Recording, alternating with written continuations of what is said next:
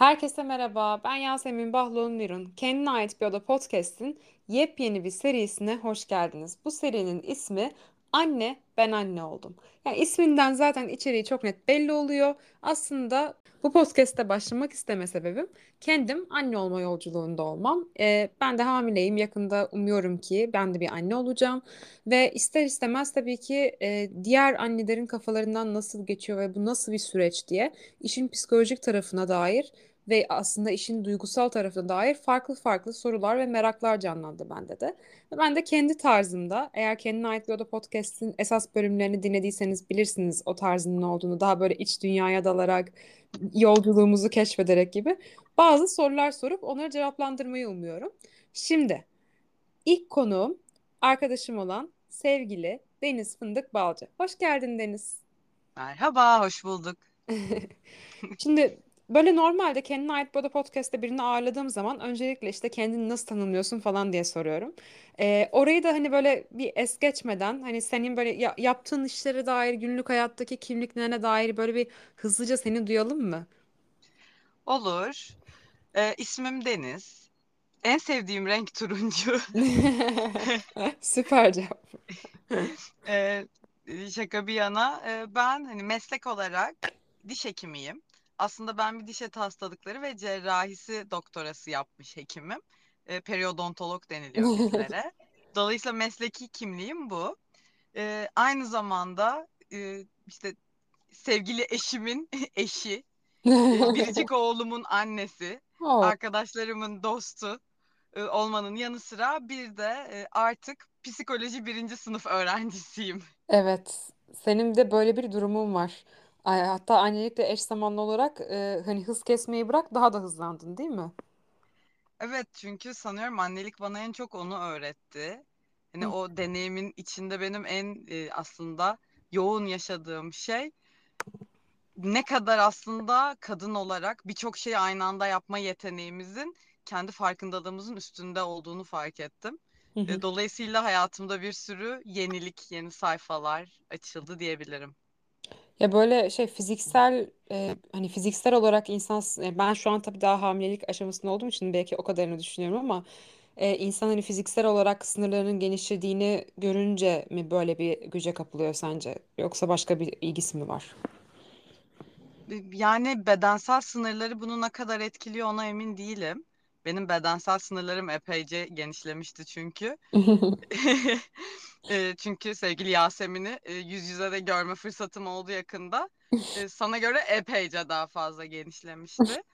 Ama beni en çok şaşırtan şey oldu. Ben kendi hamilelik sürecimde e, şükürler olsun ki çok rahat bir gebelik geçirdim ben. Aslında beklentimin ne kadar üzerinde dayanıklı olduğumu anladım. Ve o süreci o kadar büyük bir dayanıklılıkla geçirdikten sonra sanıyorum ki doğumun da sonrasında zihnimde yeni bir kapı açıldı. Ve o genişleyen sınırların içinde hayatımı en nasıl diyeyim en kendimi gerçekleştirebileceğim şekilde yaşama isteği oluştu içimde. Ee, Şimdi de günlük hayatımın buna hizmet ettiğini düşünüyorum. Öncesinde yapamayacağını düşündüğün ve sonrasında Aa, ben bunu yapabilirim dediğin şeyler nelerdi mesela? Aslında şu oldu sanıyorum. Ee, oğlumun ismi Atlas, 13 aylık şu anda. Hmm. Ee, ve bizim bu birlikte geçirdiğimiz ilk bir yıl içerisinde farklı bir aynadan görme fırsatım oldu kendime. Çünkü böyle ilginç bir toplumda yaşıyoruz bence. Ee, saçlarını süpürge eden anne arketipi çok seviliyor bu toplumda. Ee, bir yandan da şöyle hissediyorum. Sanki biz hayatımız boyunca yine biraz toplumsal bir şey bu muhtemelen. Hep bir başkasını memnun etmeye çalışarak yaşıyoruz ve yetişiyoruz. Yani sınavlardan yüz almak istiyoruz, işte komşumuzla iyi olmak istiyoruz, iyi olmak istiyoruz yaptığımız şeyde. Evet. Ee, en azından ben böyle deneyimliyordum. Fakat annelikle birlikte e, birinci farkındalığım şu oldu. İleride ben oğluma bir şey yap diyeceksem onu yapabiliyor olmalıyım diye düşündüm. Ve burada en çok şey hissettim. Yani mükemmel anne olma kaygısı çok yoğun insanlarda. Hı hı. Çevremde çok hani bana yakın aylarda bebeği olan anneler var. Ee, ve bu beni birazcık düşündürdü. Çünkü mükemmel olmak bence biraz zor bir hedef. Ve insan mükemmel olmayı hedeflediğinde ister istemez bunun sürekli altında kalıyor. Bir başarısızlık da geliyor mükemmeliyet Evet. arayışıyla. Sonrasında da hemen peşinden o mükemmeli kaçırmanın suçluluğu, e, bunu telafi etmeye çalışma gibi başka duygular geliyor. Ve bu duyguların bebeklere, çocuklara, kendi çocukluğuma da baktığımda yer yer nasıl yansıdığını gördüm. Hı hı. O yüzden ilk yenilik o mükemmel olma ve başkalarını memnun etme kısmını hayatımın olabildiğince çıkardım diyebilirim. Ee, şimdi daha çok risk alabiliyorum. Yeterince iyi olabiliyorum ki yarın bir gün oğluma yeterince iyi olmasının e, yeterli olduğunu söyleyebileyim aslında. Deneyebiliyorum ki ona merak ettiği şeyleri denemesini söyleyebileyim. E, tutkumun peşinden gidebiliyorum. O yüzden işte 30 yaşında tekrar bir üniversite daha okumak istediğimi fark edip bunun arkasına düştüm ki oğlum bir gün bana dönüp bir tutkusunu fark ettiğini ve risk alması gerektiğini ya da bunun peşinden belki hayatını zorlaştırması gerektiğini söylediğinde e, ona bunu yapmasını, bunun peşinden gitmesini söyleyebileyim. Böyle değişiklikler oldu benim için de. Yani birazcık baktığım pencere değişti hayata diyebilirim. Kendine e, daha çok mu sıkıyordun önceden? Yani böyle kendine karşı daha katı mıydın yoksa o anlamda bir değişiklik olmadı mı? Kendime karşı çok çok katıydım ben. Ee, özellikle hani eğitim hayatım, akademik hayatım hmm, hep bir başarıyı kovaladım diyebilirim. Başarıyı kovaladım ama onu çok da iyi tanımlayamamışım. Hı hı. Ama oğlumu kucağıma aldığımda bir net bir başarı tanımı geldi zihnime ve şeye karar verdim. Benim için başarı dengede olabilmek, dengede kalabilmek demekmiş. Ee, insan bu şekilde bir somut tanım bulunca kendine onun peşine de daha iyi düşebiliyor. Bununla birlikte o katılıklarım, köşelerim yuvarlanıverdi. E, Çünkü dengenin içerisinde o katılıklar, köşelikler, köşelikte neyse artık e, o yok. Daha yumuşak bir hayat var. Bir de çok böyle ilginç deneyimleri oluyor insanın. Özellikle o bebeğin ilk bir senesinde Hı hı. herkes bebeğin annesi babasıymış gibi söz sahibi hissediyor.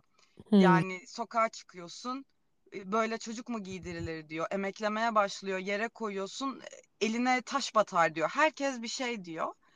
Yine bende olmayan bir beceri sınır koyma becerisiydi. Kendim için sınır koyamıyordum. Ama oğlum söz konusu olduğunda kendi anneliğim söz konusu olduğunda o sınırı koyabilmeye başladım çok net bir şekilde. Ee, o yüzden anne kimliğim dışarıdan belki çok sevilen böyle çok tatlı yumuşak bir kimlik olmayabilir. Direkt sınırları çizdin yani. E, çizmek zorunda olduğumu hissettim. Çünkü ben o sınırları çizmezsem anneliğimin içinde komşudan tut e, markette karşılaştığın birine. Yıllardır görmediğin sesini duyduğun bir eski arkadaşına kadar herkes o sınırı senin için çizmek istiyor. Bu Evet. çok kabul edilebilir gelmedi bana. Ee, orada belki katılaştım diyebilirim.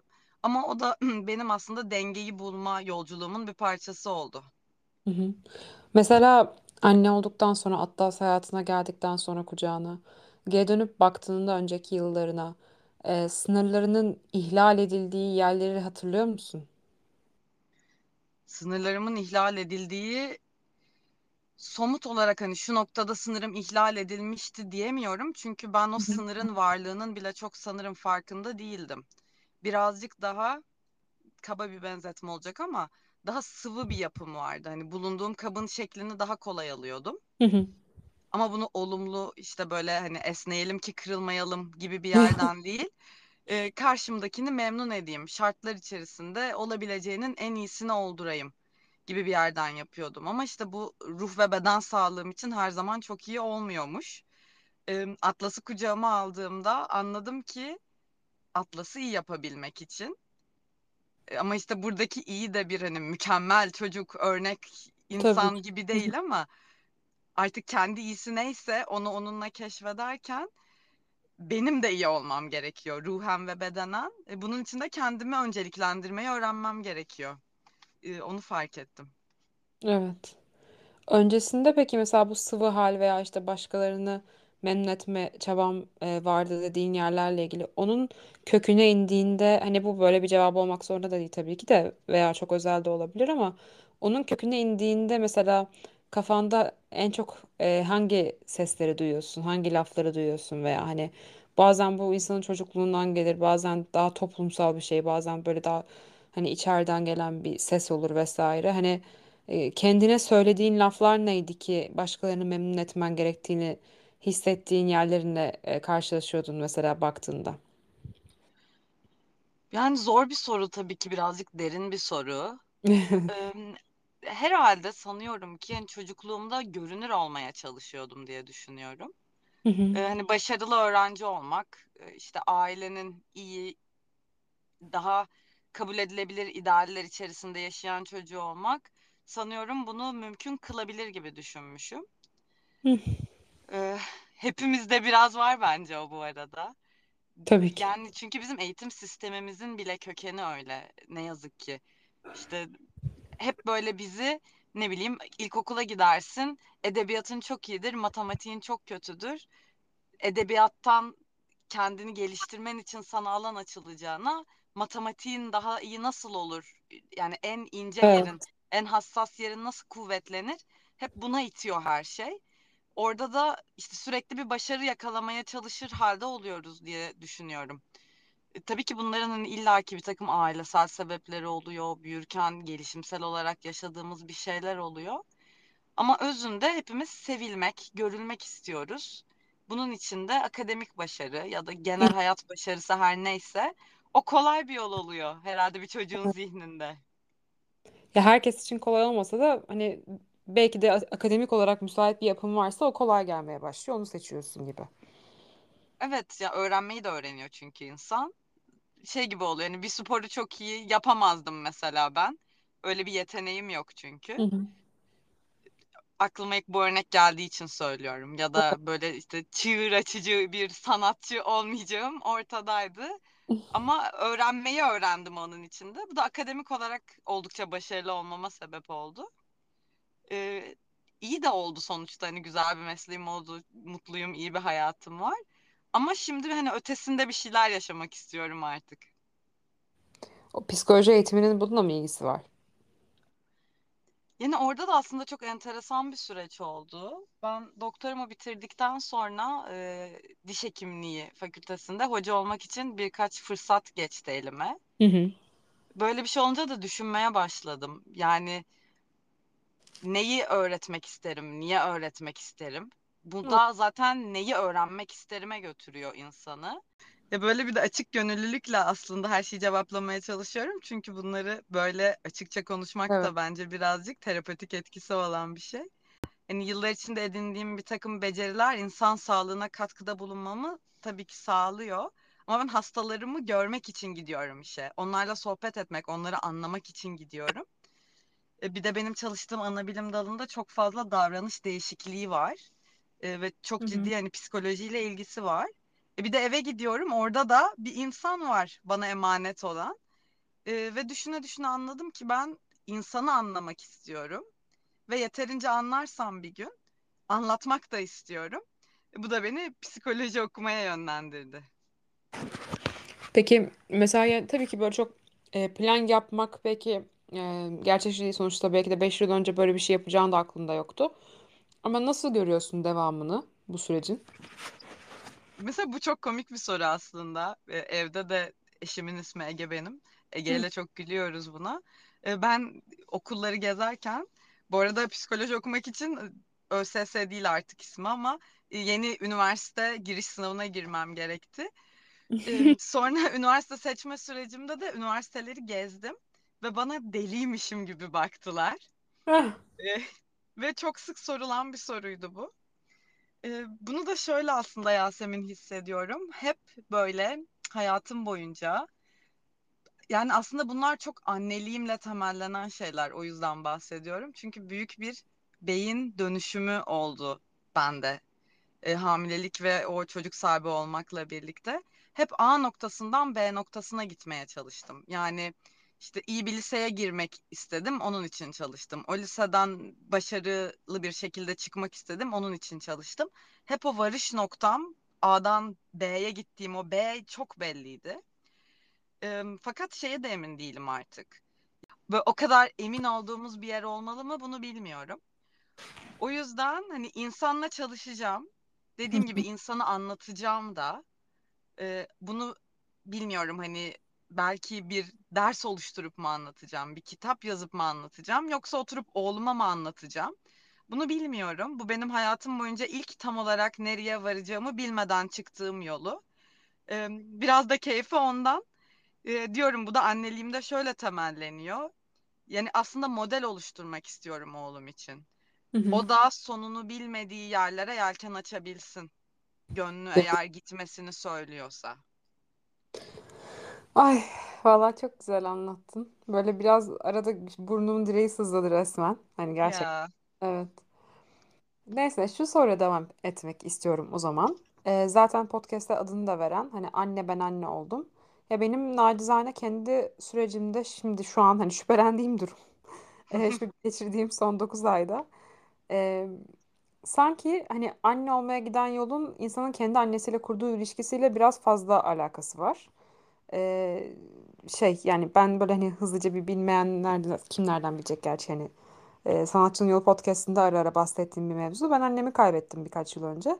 Dolayısıyla benim için bu hamilelik süreci e, sık sık hani orada bir gitgeller ve kopukluklar yaşadı, yani yaşattı bana. E, bazen şeyi çok düşündüm hani acaba annem hayatta olsaydı da bu kadar çok e, aklıma gelir miydi bazı anılar ve anlar ve iş- işte ilişkimize dair detaylar. E, yoksa hani Sadece hayatta olmadığı için daha çok aklıma geldi bu süreçte diye hep böyle sorguladığım bir alt başlıktı diyebilirim. Ee, yani temel konularından biriydi benim için şu geçtiğimiz son 9 ayın. O yüzden de biraz böyle sormak istedim. Hani biraz e, yine çok özel konular, hassas konular ama podcast'ın adı bu zaten değil. Rahatlıkla soruyorum. Senin e, kendi annenle ilişkin e, nasıldı? Veya daha önemlisi Atlas hayatına girdikten sonra annenle olan ilişkin senin perspektifinden nasıl değişti? Veya değişti mi? Ee, ilk olarak hani bunu söylemeden geçemiyorum. Annenin yolu ışık mekanı cennet olsun. Oo, teşekkür ederim. Ee, sanıyorum ki buna da böyle çok içten ve dürüstçe cevap vermek istiyorum. Ee, ilginç bir süreç. Çünkü insan bu arada mesela şey dedin açılışta işte anne olacağım. Aslında annesin. Eh, Ee, uzun bir süredir annesin. bir anda zaten hani insan o çocuğunu kucağına aldığında aslında orada başlamadığını o mevzunun anlıyor. evet, Benim, benim için öyle oldu en azından. Gerçekten öyle ama. E, çünkü soruna hemen döneceğim ama şeyi hatırlıyorum bu belki bir gün oğlum da açıp bu bölümü dinlerse Oo. e, tam doğurmak üzereyken yani artık doğurmak üzereyim. Aklıma şu geldi ve bu böyle beni çok paniğe sürükledi yeterince panik içinde değilmiş gibi e, o sırada yaşanan her şey insanı bir sürü bir sürü duyguya sokup çıkarmıyormuş gibi. Aman tanrım dedim ben şimdi anne olacağım yani birkaç dakika sonra. E, ve birkaç dakika sonra gerçekten oğlumu kucağıma verdiklerinde anladım ki ben zaten anneymişim. Hani olay o sırada olmuyormuş. O da belki böyle yine böyle bizim çok abarttığımız bir an gibi geldi bana böyle kucağıma alacağım ve anne olacağım. Hayır annesin zaten. Ee, ama farkındalığında belki tam olarak değilsin. Bence. Ee, annemle ilişkime dönersek şöyle e, ben psikoloji okumaya başlamadan önce de çok çok ilgiliydim. Psikoloji konusunda bir sürü okuma yaptım, bir sürü ders aldım. Ve şunu biliyordum, insanın kendi çocuğuna sahip olması, bu anne için de baba için de böyle. Ekstra hiçbir uyaran olmasa bile insanı kendi çocukluğuna bir götürüyor. Hı hı. Oranın zorluklarında bir gezdiriyor ve keyifli anlarında da bir gezdiriyor.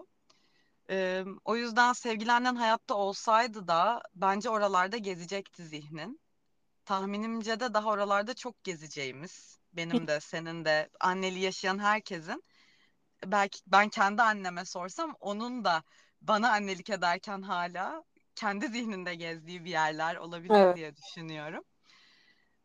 Benim annemle ilişkime gelirsek, benim ben gözlemlediğim annem hep çok cesur bir kadındır. Göz, gözü kara bir kadındır. Eee, ve ben sanıyordum ki birkaç yere değineyim. Bir yandan da düşünerek cevap Hı hı. veriyorum eee, ne söylemek isterim diye. Eee ilk olarak ben annemin her şeyi bildiğini düşünüyordum. Yani büyük sorularıma e, büyük cevaplar verirken konuya çok hakim olduğunu düşünüyordum. Sonra anne olunca baktım aman tanrım yani ben hayatın o büyük sorularının cevaplarını bilmiyorum. Elbette bilmiyorum. Fark ettim ki o da bilmiyormuş. Ee, sorduğum zamanlarda bilmiyormuş şimdi. Aldığı yaşlarla onun da farkındalığına bir sürü yeni tuğla eklenmiştir illaki. Ee, bu konuda inanılmaz böyle nasıl diyeyim e, bir yumuşacık hissettim başa çıktığı için. Sırf kendi annem için değil, bütün anneler için. Şimdi senin için ve kendim için de bunu hissediyorum. Hani o e, hayatı öğrenmeye çalışan birini hayatı öğretmeye çalışmak zor. Çünkü biz de ne kadar biliyoruz. Ona emin değilim. Hı Bir hı. bununla ilgili çok düşündürdü beni. Biraz böyle çok belki derin bir cevap olmuştur ama Yok kesinlikle doğru. Oralarda çok gezdi zihnim. Bir de dediğim gibi çok cesurdur benim annem. Böyle tatile gideriz işte ne bileyim kayaya çıkar en yüksekten atlar. E, bungee jumping görür hemen gider atlar. Böyle daha somut örnekler bunlar ama roller coaster görür biner en hızlısına biner en yükseğe çıkar öyle bir kadındır. Em, bunu duygusal olarak da düşünebilirsin. Hı hı. Ve şey sanıyordum ben sadece annem çok cesur biridir. Burada bitiyordu benim için. Ama ve korkmadığını düşünüyordum. Hı hı. Hayattan, hayatın getirdiklerinden. Sonra şöyle bir bir şey geldi başıma. Tam kaç aylık? Tam 34 haftalık hamile şu an Yasemin. Değil mi? Doğru biliyorum. Evet Ee, doğru. ben de 30 haftalarımdayken e, Tarsus'taydık biz ve çok ısındı hava. Çok çok ısındı. Ve kaçacak bir yer bulamıyoruz yani. Soğutamıyoruz kendimizi. Arkadaş grubumuzlaydık. E, ve orada bir mağara vardı şu an adını hatırlayamadığım. Dediler ki mağaraya inelim orası çok serin olur. Çok ferah olur. Şöyle bir sorun var ki ben biraz klostrofobik bir insanım ve ben mağaraya girmem. Üstelik yerin altına doğru giden bir merdivenden giriliyor bu mağaraya. Yani bu benim için ya korkunç bir deneyim. E, ve dedim ki ben siz gidin ben kapıda bekliyorum. Oo. Ee, ve e, hamile hamile kapıda dururken bir anda böyle bir zihnimde e, kıvılcım çaktı. Ee, annemi düşündüm, kendimi düşündüm ve anladım ki bu benim korkum. Yani kapalı yerde olmak istememek benim korkum. Hı hı. O mağara binlerce yıldır orada ve binlerce yıl daha orada kalacak.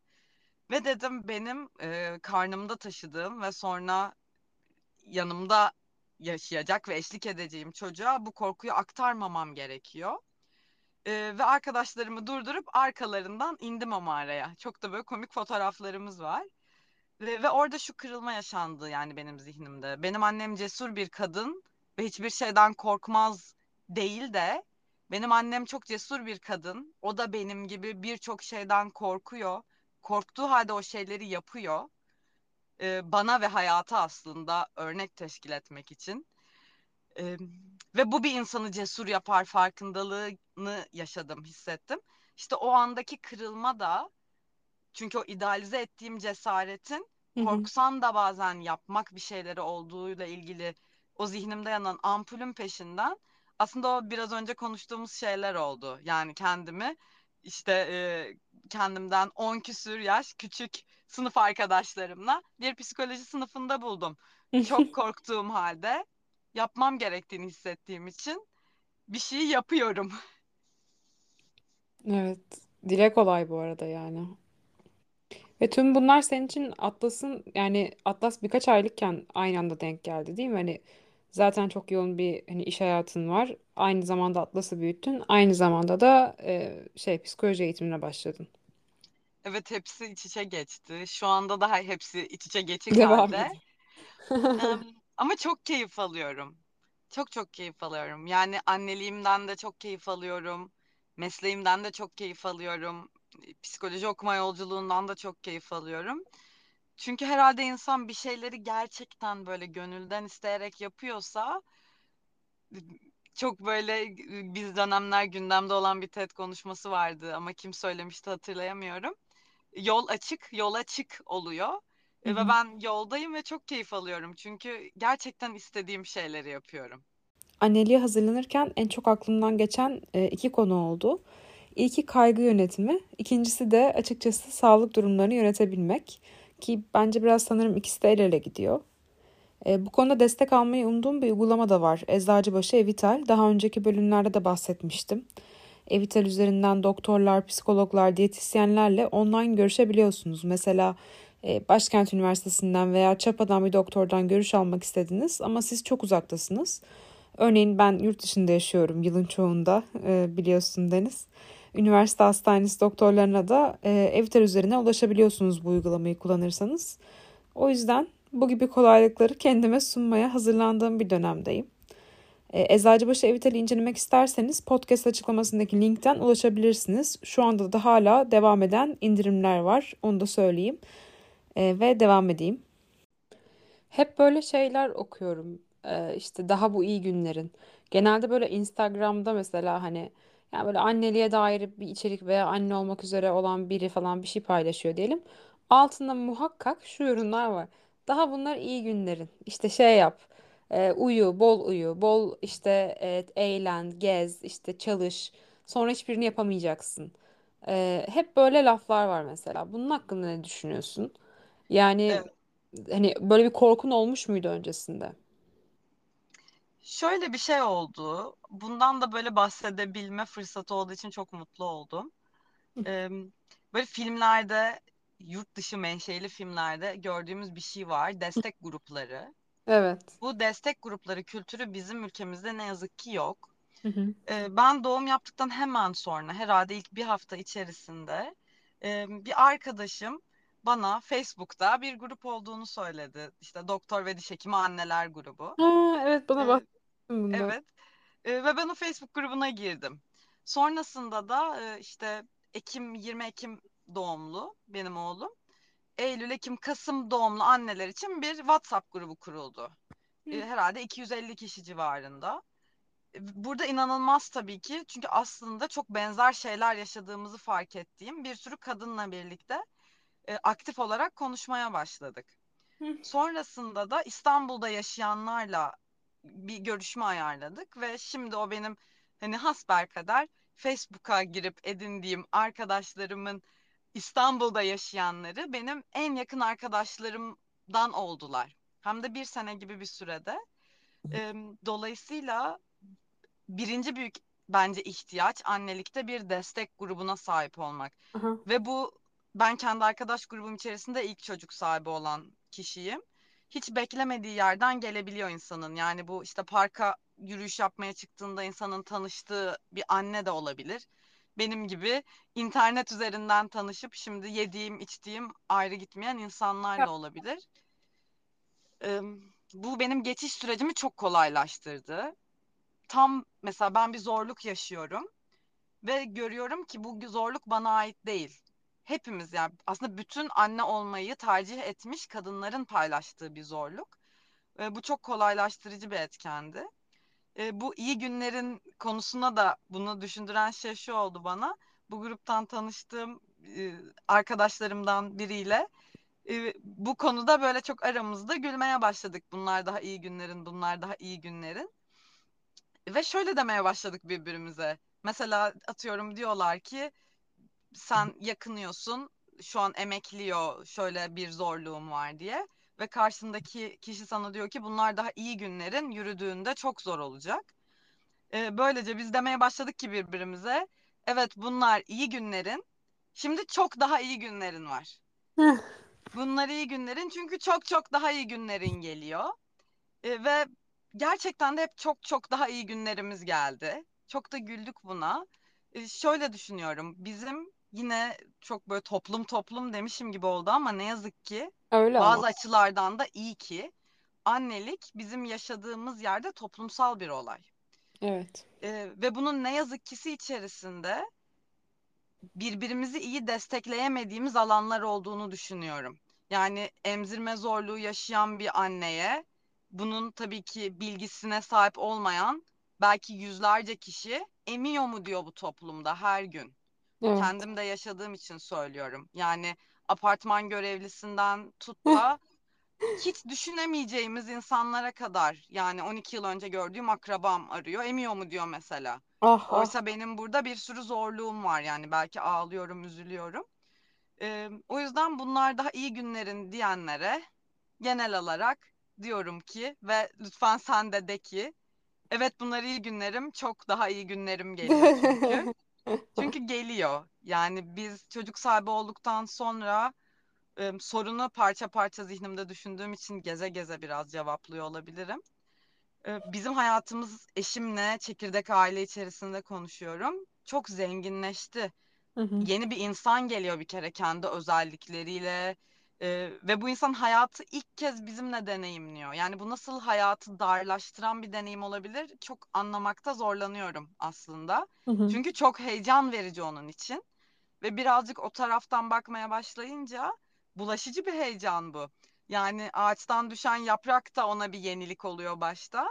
E, Evet. sen onunla paylaşmaya karar verirsen bunu, senin için de bir yenilik oluyor. Hani aşık olup böyle insan gökyüzünü daha mavi, ağaçları daha yeşil hı. görüyorsa, biraz anne olunca da öyle. İnanılmaz bir farkındalık artışı. Valla biz her şeyi de yaptık. Tatile de gittik, gezdik de, arkadaşlarımızla da çıktık.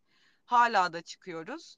Ee, uyku saati gelince mırın kırın ediyor. Sonra da yanımızda uyuyor ve hayat devam ediyor. Evet. Peki sence senin anneliğin annenin anneliğiyle benziyor mu? Yani bunu hiç konuşuyor musunuz veya buna dair bir düşüncen var mı? Yoksa farklı mı? Hani. Hmm, şöyle, benzediği yönlerinin olduğunu düşünüyorum. Temelde şu çok benziyor bence. Benim annem rahat bir anneydi. Hı Ben de oldukça rahat bir şekilde annelik yapmaya çalışıyorum. hı hı. E, bu rahatlık nedir? Mesela şu an hava bugün soğuk. Daha önceki günlere göre kaç derece olduğunu bilmiyorum ama e, biz parka çıktığımızda hava bundan 10 derece sıcak olduğunda yer bulamadığımız parkta bugün tek başımızaydık. E, çünkü anneler mesela ülkemizde soğuktan inanılmaz korkuyorlar. E, benim annem öyle değildi.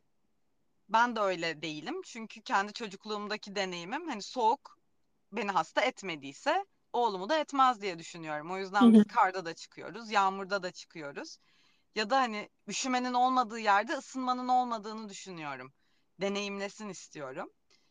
Ee, bu açılardan benziyoruz. Ya da mesela e, yine çok korkulan bir şey çocuk büyütürken e, pislik diyeceğim ama pislik demek istemiyorum.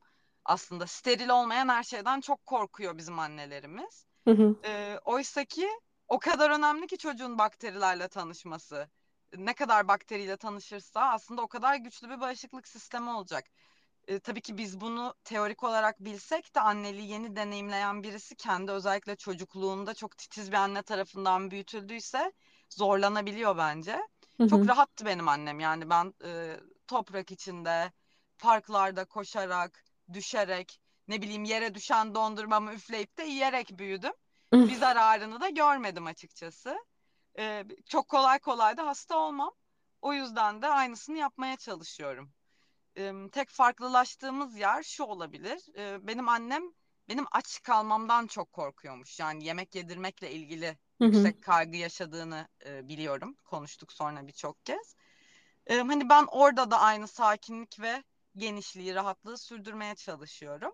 Onun da bir zararını görmedim. Yani hep kendi kendine yemek yemesini destekleyen bir takım ek gıdaya geçiş süreçleri, daha doğrusu katı gıda aslında katı gıdaya geçiş süreçlerini takip ettik. BLV deniliyor buna. Hı hı. Ee, işte acıktığında yemeğe yöneleceğini düşünüyorum. Ya da her zaman bilmiyorum annelikle ilgili bir podcast olduğu için çok mu detay oluyor ama Bence e, çok okey yani. Herkes tamam. zaten bu konularla. Mesela işte üçer öğün, üç ana öğün, şu saatte şunu yesin, bu saatte bunu yesin gibi değil. Biz ne zaman ne yiyorsak yiyebilir. Arada biz de acıkıyoruz, o da acıkabilir. Acıktığını bize belli edebilir. E, çünkü tokluk farkındalığı için bence açlık farkındalığı da gerekiyor. Hı hı. E, böyle çok hani bu konuyu da bir tek anneme farklı olarak rahatlattığımı düşünüyorum. E, onun dışında benzer bence anneliğimiz. Peki e, aslında sizin mesleğiniz de aynı, değil mi? Evet. E, baban da mı diş hekimi? Babam da diş hekimi. Ben e, iki diş hekiminin diş hekim çocuklarından ki bu yaygın bir şey galiba diş hekimlerde. Aktarılmak isteniyor galiba. Evet, yönlendirmek istiyorlar çocuklarını. Evet bazı mesleklerde mesela şey der ya anne babalar hani sakın bu işi yapma falan. E, hep diş hekimlerinde gayet böyle yap hani çok güzel falan gibi bir teşvik duyuyorum. E, Evet, güzel bir iş. Şunu sormak istiyorum. Sen hani ne kadar zaman sonra işe döndün ve o dönüş sürecinde hani neler yaşadın? Bir de annenle de e, burada da bir benzerliğin var. Hani ikiniz de diş hekimisiniz sonuçta. Hani acaba o da e, sen doğduğun zaman ilk başlarda hani kolayca dönebilmiş mi? Ve hani senin içinde nasıl bir denge oldu o, o ilk dönem? Hani ne yapma ihtiyacı hissettin? Sana ne iyi geldi o ve ne yaptın o dönem? Em, bu konu da çok ilginç aslında. Çünkü bu dedim ya ben Facebook grubuna katıldım diye. Evet. E, Orada yaklaşık 5000 kişi var. E, Oraya ilk sorduğum soru buydu. Yani herhalde birinci ayın sonunda ne zaman acaba dönsem en iyi olur? Hani hem benim için hem bebeğim için. Burada bence bu arada bu aslında söylerken şu an fark ettim. Bayağı önemli bir nokta. Kaçırılabiliyor. Şey değil soru. Bebeğim için en iyisi nedir değil. Evet. Hani bebeğim için ve benim için. Kendini biraz unutmamak gerektiğini düşünüyorum konu işe dönmek olduğunda. Ee, bu arada şunun da altını çizelim. Bence anneliği deneyimledikten sonra bir kadın artık çalışmamayı seçebilir. Kendini tamamen evladını yetiştirmeye adayabilir. Ee, ve yine bu konuda da böyle bir her annenin, her annenin demeyeyim, çok insanlar birbirlerini yargılamayı seviyorlar gibi hissettim ben. Evet. Bir doğrusu yok çünkü bunun. Herkes bir diğerinin yaptığına eleştirel yaklaşabiliyor. Çok korkunç derecede bireysel bir deneyim bu. E, Onu bence göz önünde bulundurması lazım işe dönecek olan her annenin. Hı hı. E, Benim için şöyle gelişti süreç. Annem için şöyle gelişmiş. Önce ondan bahsedeyim. Hı Annem doğum yaptıktan neredeyse bir hafta sonra, iki hafta sonra çalışmak durumundaymış. Çünkü e, hem hastalarına karşı sorumlulukları, o sorumluluğu paylaşacak birinin o sırada yanında olmaması, hem de çalışma zorunluluğu olan bir durum içerisindeymiş ekonomik olarak da. hı. Dolayısıyla o hemen işe dönmüş. Bu şu an benim hayal edemeyeceğim düzeydeki bir zorluk. Ve anneme kocaman sarılıyorum. Yeni Oo. doğum yapmış anneme, işe yeni dönmüş anneme. Seni seviyorum anne. Benim için şöyle gelişti. E, Biz serbest çalışabildiğimiz için benim bu zamanı kendi belirleme şansım vardı. Bir de şöyle çok çok büyük bir avantajım var. Sonsuz minnettarım kendisine. E, Benim gerçekten ebeveynlik sürecime dönüp baktığımda biz bu süreci eşimle hep paylaştık. Hı hı. Yani eşimden yardım aldım gibi bir şeyden bahsetmiyorum. Gerçek anlamda paylaşmaktan bahsediyorum. E, ve şöyle bir ekstra şansımız var ki benim eşimin yoğun iş dönemi yaza denk geliyor. Hı hı. Ve ben sonbaharda doğum yaptım. Dolayısıyla bu bir 9-10 aylık bir pencere yarattı bize. E, Eşimin çok daha aktif bir şekilde bizimle olabileceği. E, ben üçüncü ayın sonuna doğru artık bir hani bir şey yapmam gerekiyor. Yani evden çıkmam gerekiyor, Hı hı. çalışmam gerekiyor, profesyonel kimliğime de yeniden kavuşmam gerekiyor hissine kapıldım. Ee, ve üçüncü ayın sonunda böyle bir iki hasta günde göreyim gibi bir motivasyonla iş yerime döndüm. Ve o kadar ilginçti ki Yasemin böyle arabaya bindim. Çünkü ilk kez bebekten uzaklaşıyorum. Dediğim gibi burada benim şansım bebeğimi emanet ettiğim demeye bile utanıyorum. Hı İnsan hı. çocuğunu babasına emanet etmez. Evet. Ee, yani bıraktığım diyeyim çünkü bırakıp gidiyorum eylem olarak. Bıraktığım kişi babasıydı. Bakımıyla ilgili kafamda hiçbir soru işareti olmadan çıktım evden ama o insanın çocuğunu bırakıp arabaya binip ya da hangi ulaşım yolunu kullanıyorsa ilk kez evden uzaklaştan çok ilginç. Yani e, çok özgürleştirici. Bir yandan da böyle bağıra bağıra ağlamak istiyor insan. Ee, ama 3 ayın sonunda ben hafif hafif çalışmaya başladım. Hı hı. Ee, dördüncü ayın sonunda artık yarım gün düzenli çalışıyordum. Ee, ve beşinci ayla birlikte neredeyse tam gün çalışmaya başladım diyebilirim. Ama burada yine şöyle bir esneklik payım oldu hep. biz serbest çalışıyoruz. Yani bir şey olduğunda ben eve dönebileceğimi biliyorum ya da Evet. eve dönmek için birinden izin almam gerekmiyor. Ee, o benim şansımdı. O şansı da kullandım. Ama dediğim gibi böyle çok uzun bir dönemi sadece bakım veren bir anne olarak geçiremedim ben. Yani dönmem gerektiğini hissettim. O hisse de kulak verdim. Evet. İyi de oldu sanırım bizim için, bizim ailemizin düzeni için doğru bir karardı. Peki bu ilk bir yıla dönüp baktığında hani senin için en e, zor ve en keyifli kısımlar ne zamandı? Belki böyle bir soruyu sormak saçma bile ama işte cehaletime verdiğim. Aşk olsun. Yani şöyle, ilk şunu söylemek lazım. Her günün bile kendi içinde çok zor ve güzel anları oluyor. Hı hı. Ee, ve ilk bir yılda bence şöyle bir espri var.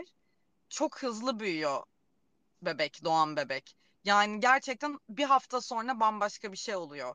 Yani doğduğunda e, görüş becerisi çok kısıtlı olan, neredeyse hiç hareket edemeyen, e, işte yatan, uyuyan, uyanan döngü içerisindeki bir canlının o 12 ayın sonunda işte hafif hafif konuşmaya çalışan, yürüyebilen, bağımsızlaşmaya başlamış birine dönüştüğünü görüyor insan.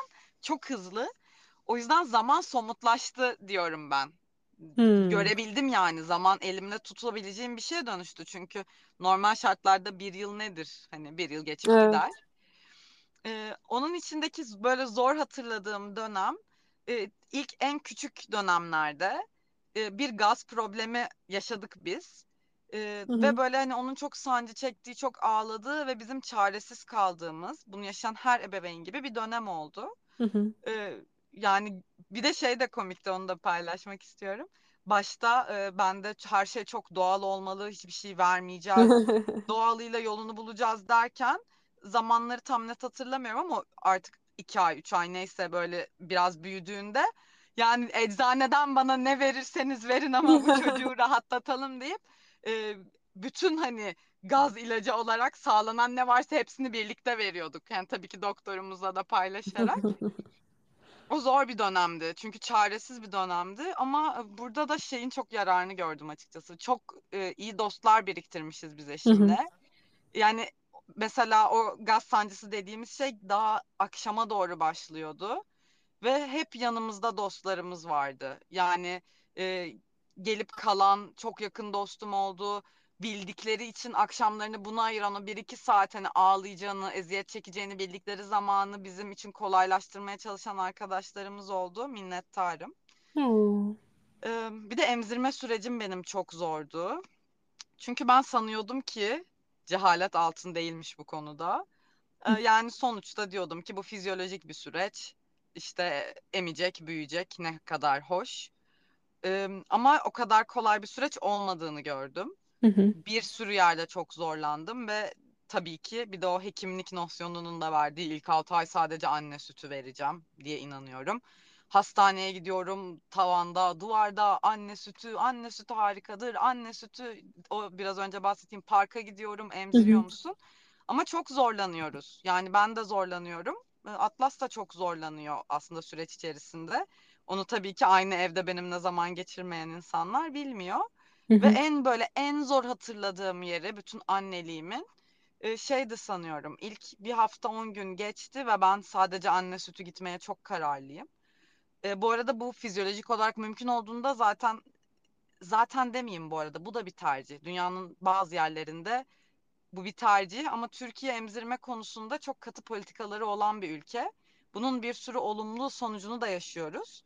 Ama annelerin psikolojisi açısından aslında bir sürü olumsuz sonucunu da yaşadığımızı ben bireysel olarak deneyimlediğimi söyleyebilirim. Hı hı. Ee, velhasıl e, asla ekstra bir şey almıyorum, mama vermek istemiyorum ve 9-10 gündü herhalde. İstediğimiz kiloyu aldıramıyoruz Atlas'a hiçbir Hı hı. şekilde. E, ve bu arada da şu an baktığım yerden e, psikolojik açıdan yani psikolojik şiddete var, varabilir yani. Vardı diyemem. Bunun adını koyabilecek profesyonel ben değilim ama yardım almaya çalıştığım işte sağlık kuruluşları bana sadece günün sonunda emzir, daha çok emzir, uyuma emzir diyor. Ya da mesela diyorlar ki böyle detaylı anlatıyorum. Çünkü belki bir kişi de aynısını yaşarken bunu Evet. dinler. Çünkü ben onu bulamadım. Yani Instagram'a gidiyorum emzirme danışmanı emzir emzir herkes sadece emzir diyor.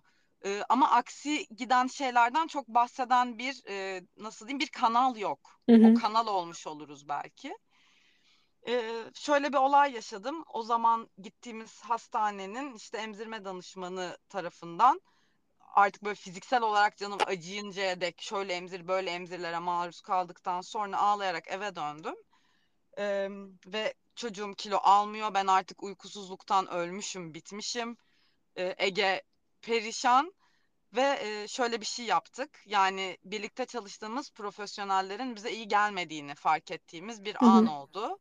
Ve iki büyük e, dönüştürücü hareket yaptık. Ben e, gittiğimiz aile hekimimizin hemşiresinin numarası vardı bende. Arayıp dedim ki bizim evimize yakın Hani daha böyle anam babam usulü diyeceğim. Ee, Hı hı. bir hekim var mı bana yardımcı olabilecek? Ee, ve şu an çalıştığımız muhteşem doktorumuza yönlendirdi bizi. Ee, ve işte kendisiyle tanıştıktan sonra mama verebileceğimin, bunun çocuğum için bir kötülük olmadığının, ben ruhsal olarak iyi hissetmiyorsam, bedensel olarak iyi hissetmiyorsam zaten o çocuğa iyi gelemeyeceğimi anlamamı sağladı hekimimiz. Ee, o çok zor bir dönemeçti benim için. Yani sadece anne sütüyle ilk 6 ay gidemeyeceğimi anladığım yerde Hı hı. çünkü çok büyük bir suçluluk yaşadım. Ee, ve aslında o suçluluk halinden çıkmak da şu anki anneliğimdeki belki esnekliğin tanımlayıcı noktalarından biri oldu. Ee, bir de yine o dönemde başka bir e, internetten bulduğum emzirme danışmanı girdi hayatıma. Ve o da hani bana bazı şeylerin mükemmel olmayabileceğini yani bak nasıl aslında başa yansıyor. Evet. De evet mama geçiyordu. aynen mamayla destekleyebileceğimizi bu süreci söyledi ve anlamamı ve kabullenmemi sağladı. Ee, bu en zor yanı buydu. Çok ağladım, çok üzüldüm. Kendimi bir kadın olarak çok eksik hissettim. Yani e, vücudum nasıl bir çocuğu yaratırdı ama onu tam olarak besleyemezdi. Ee, birisi bunu yaşıyorsa bu normal bir süreç. Hı Bu da anneliğe dahil ve dahil ve dair e, neyse artık. E, dolayısıyla bu geldi direkt aklıma. Eh, En güzel anını da düşününce o kadar çok güzel an var ki küçük küçük anlar. Yani böyle e, şey gibi anlar çok kalmaz bende. E, Zihnim öyle çalışmaz. Mesela ilk kucağıma aldığım an tabii ki güzel bir andı. Ama hani böyle en güzel an o muydu? Öyle düşünmüyorum ama en güncel güzel anım. Mesela birazcık müziği fark ettiğini artık fark ettiğimizde. Atlas'ın müzikle yaylanıyordu.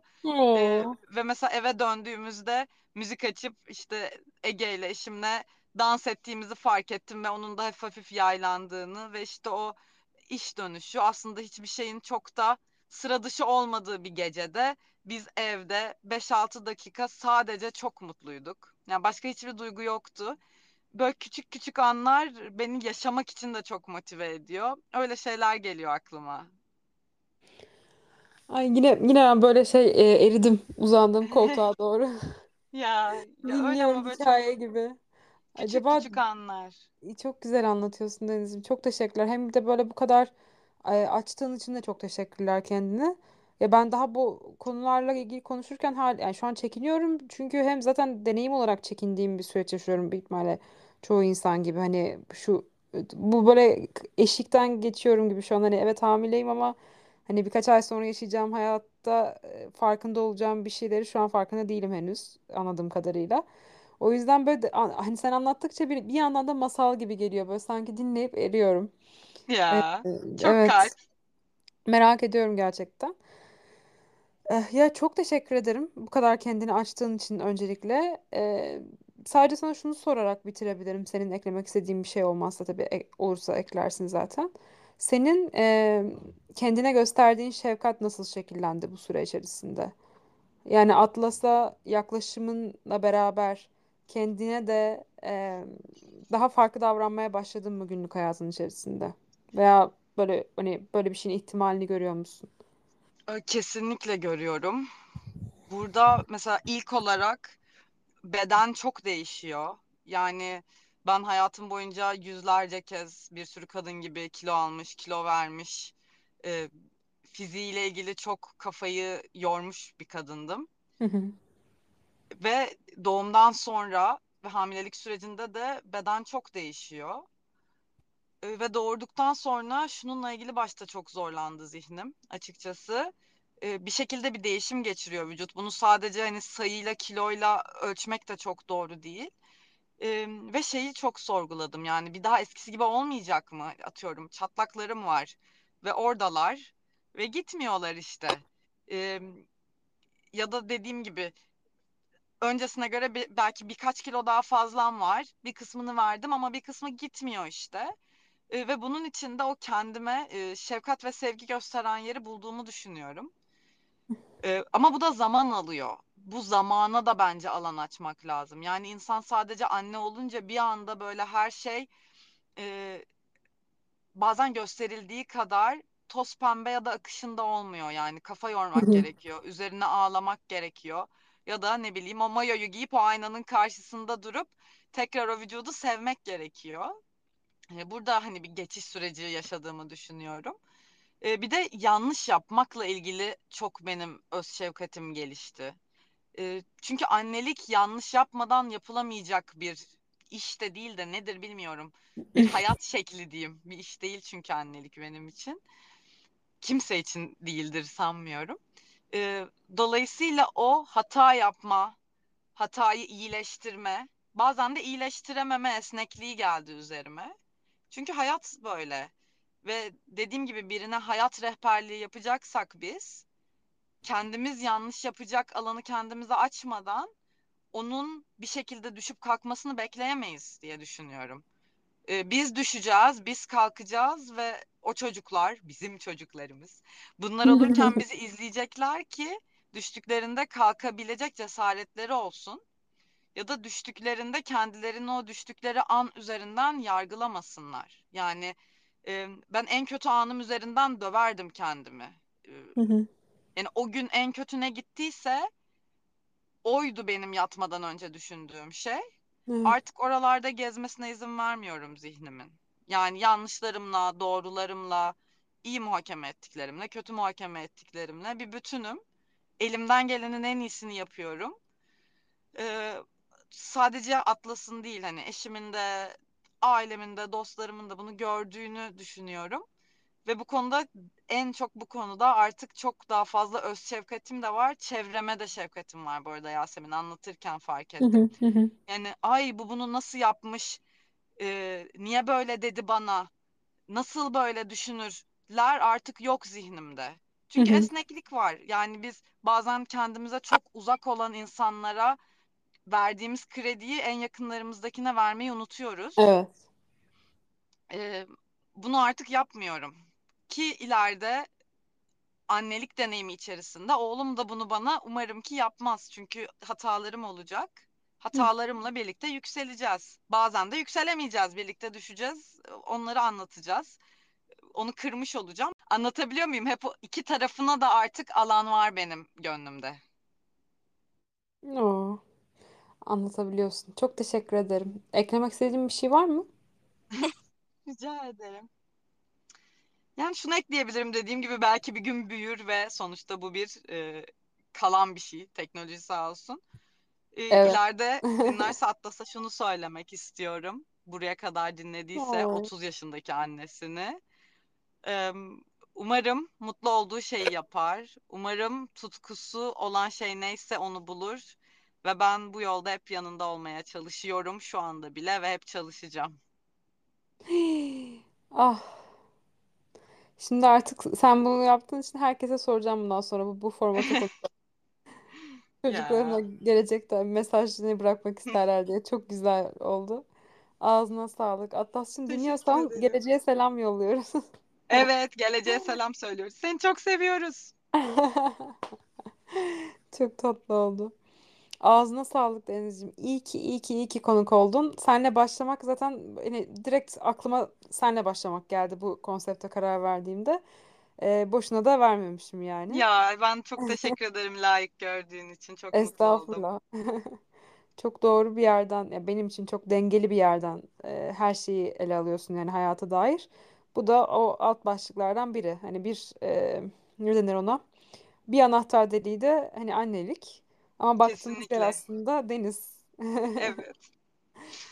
Çok teşekkürler tekrar. Rica ederim. O zaman Kocaman sarılıyorum. Sana da bebişe de kocaman evet sarılıyorum. karşılıklı. O zaman dinleyen herkese e, çok teşekkür ederim. Umarım bu konsepti sevmişsinizdir. Yorumlarınızı, fikirlerinizi bekliyorum. Nasıl ilerlemesini istersiniz? Hani ilgi alanınıza giriyor mu yoksa girmiyor mu? Hep söylemeye çalışıyorum. Kendine ait bir oda podcast benim için aslında bir ev gibi ve o evin farklı farklı odaları var. E, işte astroloji podcast ile gökyüzüne bakıyoruz. Biraz böyle tahmin ediyoruz hayatı. Neyi neden izliyoruz da izlediğimiz şeyleri sorgulayıp böyle evin kütüphanesinde geziniyoruz. Biraz kendimizi sorgulayıp e, dünyayı farklı farklı yerlerden anlamaya çalışıyoruz. E, kendine ait bir oda podcast'in esas serisinde e, üretmeye dair sohbetleri dinleyerek aslında bir evin salonunda birilerini ağırlıyoruz. Vesaire vesaire böyle farklı farklı odaları olarak görüyorum ben bu alt başlıkları.